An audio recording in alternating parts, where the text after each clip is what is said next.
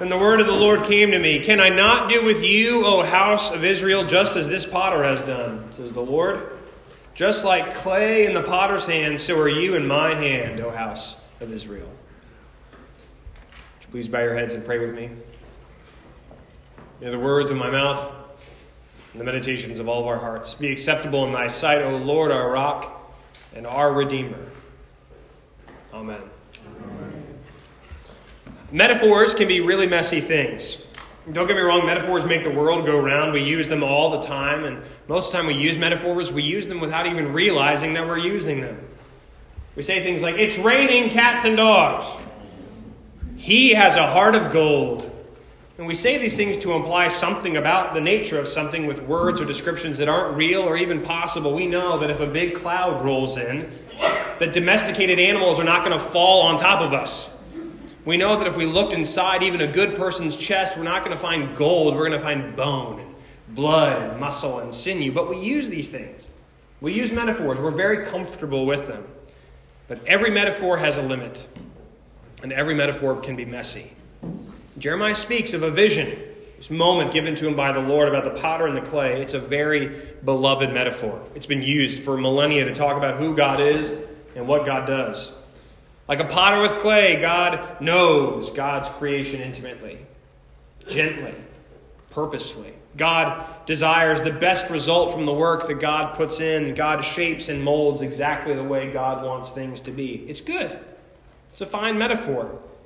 Like all metaphors, it expresses something with words that help bring about a different or perhaps an even better understanding than before. But this metaphor, the potter and the clay, this one, this one's really messy in more ways than one.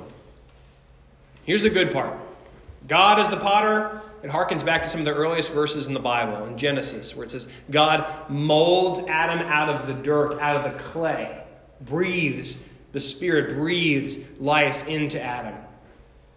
We, as the creation of God, we are formed, we are shaped in the image of God.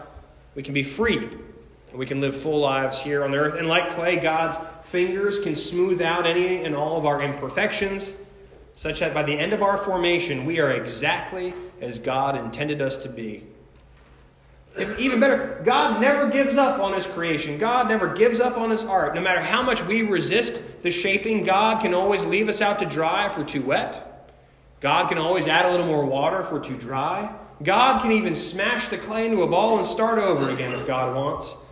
Because our God, the divine potter, makes beauty out of our brokenness. It's all pretty good, right? Well, here's the bad. God, as the potter, implies a total control over all creation, such that if something is wrong with the world, we're left with the question why didn't God fix it? If we are the creation of God, if we're formed and shaped according to God's purposes, why do we do all kinds of bad things?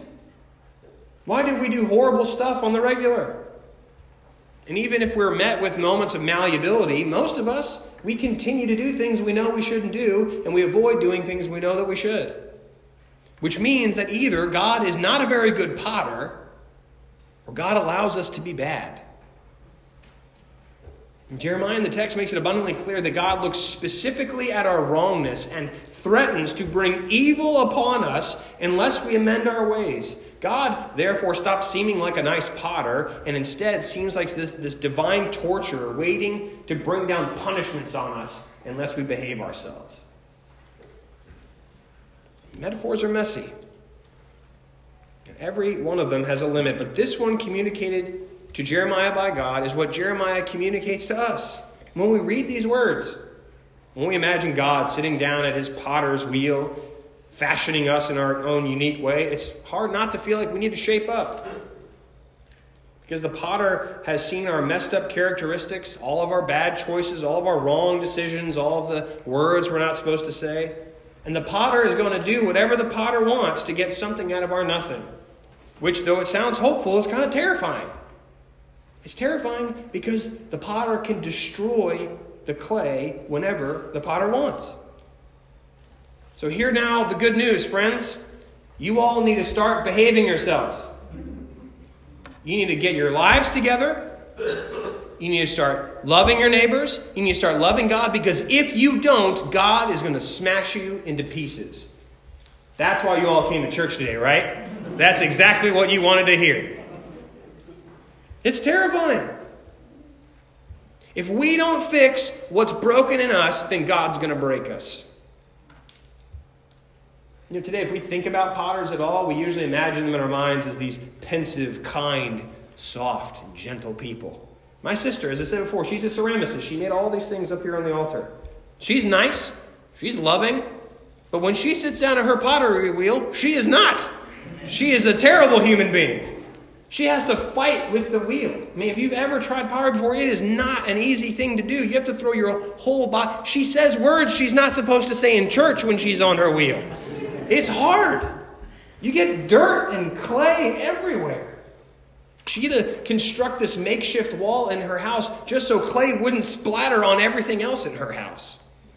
Working with clay, it's messy. You've got to get your whole fingers, your whole arms, your whole body into it, or else it's not going to work. Because one false move can bring the whole thing down. If it's too dry, it won't move in your fingers. If it's too wet, the clay won't hold its shape. If the wheel spins too fast, the structure will fall in on itself. And if the wheel spins too slow, it won't remain symmetrical. It is really hard to do. And Jeremiah speaks to us through the sands of time speaks to the people of God, says there's something wrong with our clay.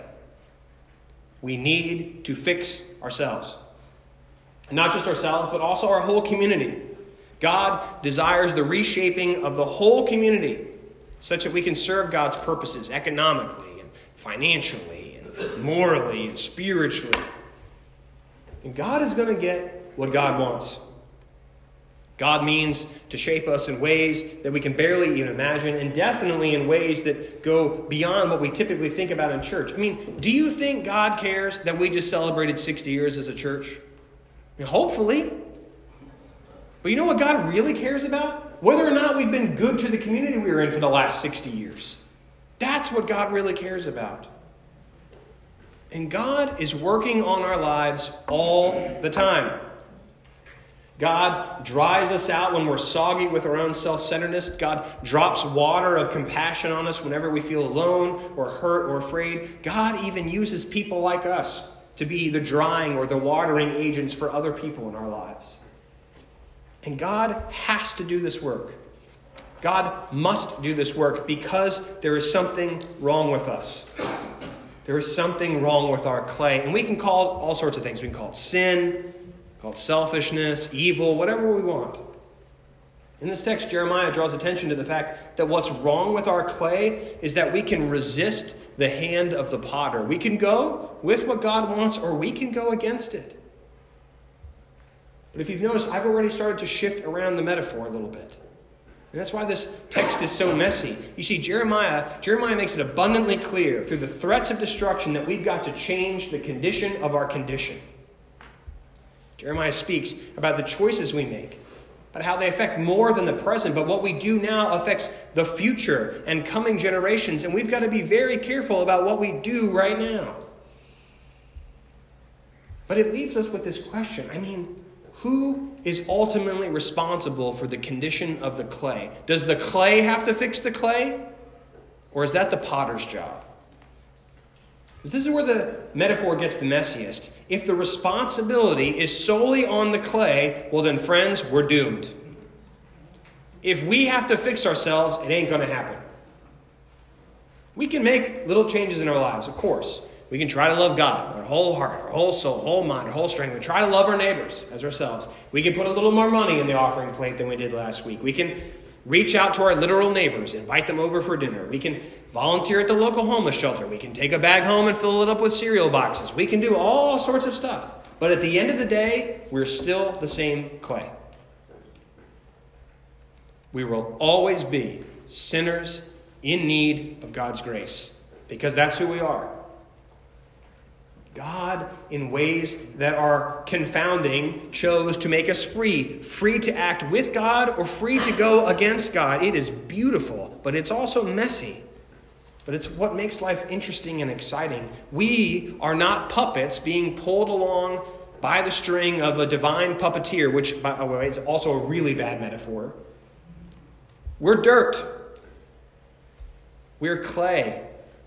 We're clay that life and spirit have been breathed into. Should we try to be better? Of course we should. The world would do really well to have some more decent people acting in it, particularly today. But at the end of every day, we can't change our clay. Only God can do that. And that's where the metaphor of the messy potter and the messy clay comes to its fullest. Because God is determined to shape us, to mold us, and to make us through things like worship, prayer, singing of hymns, sacrifice, all that sort of stuff. But it's not something we can or should do on our own. God is God because God is the one who makes something of our nothing. God can raise new and beautiful things even out of our ruinous, self indulgent, and indifferent behavior.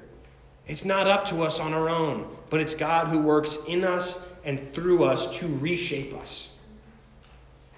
God is always speaking, speaking through the words of Scripture or a song or even a stranger, so that we might hear about a vision of the world that we haven't yet imagined. God uses people and places and things to dry us out or wet us down until we can start to spin smoothly on His wheel. Working with clay, it's really, really messy. If you're not careful, and frankly, even if you are, clay can get everywhere and into everything. It is really messy. But so is grace. And grace is the unmerited gift of God. It is given regardless of all of our earning or our deserving, which means that grace, as I said before, is there for the best of us, but it's also there for the worst of us. And that's ridiculous. I mean, that's as complicated as it gets. Because in just about every other part of our lives, it's all about what we've done or what we've earned. We judge people. We judge people on what school they went to, or what kind of job they have, or where, where they went on vacation, or the clothes they wear, or the car they drive. But in the reality of God's kingdom, those things mean beans. They don't matter at all. Grace is given regardless of circumstances. Grace is not expensive, it's not even cheap, it's free. And at the end of the day, a potter will step away from the wheel covered in the art that was used in creation. Even in the world of messy metaphors, there is something beautiful and strange in the knowledge that our divine potter chose to become clay for us in Jesus Christ. God was willing to take on exactly what makes us what we are so that the artist and the art would become inextricably tied up with each other forever. And it doesn't get messier than that. But it's also grace. So I offer this to you in the name of the Father, the Son, and the Holy Spirit, one God now and forever. Amen.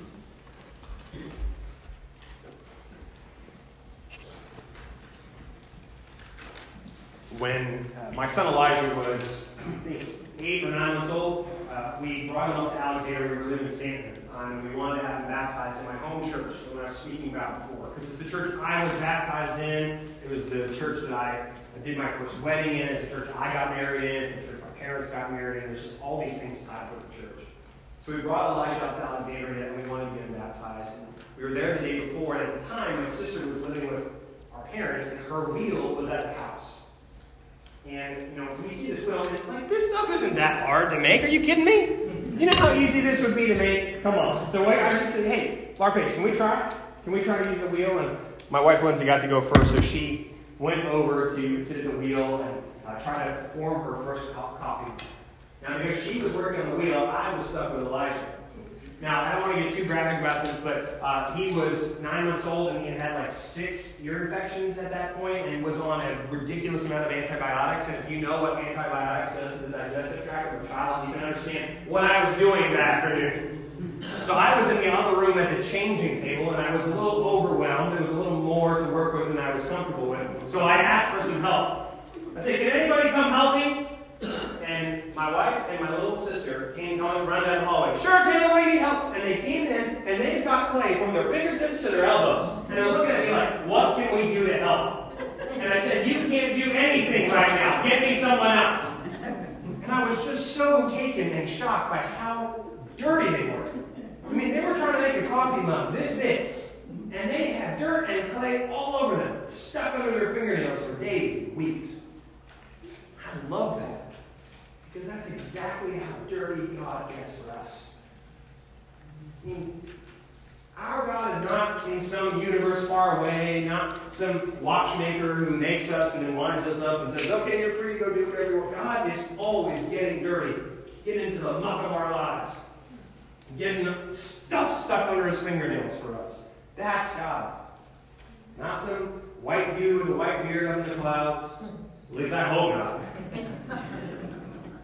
God is this potter. It's a metaphor, you know? It's messy, it's complicated, it's not perfect, but that's how intimate God is with us. Using ways we can see and ways that we can't to try to mold us and shape us and determine and help in a way that is fundamentally dirty.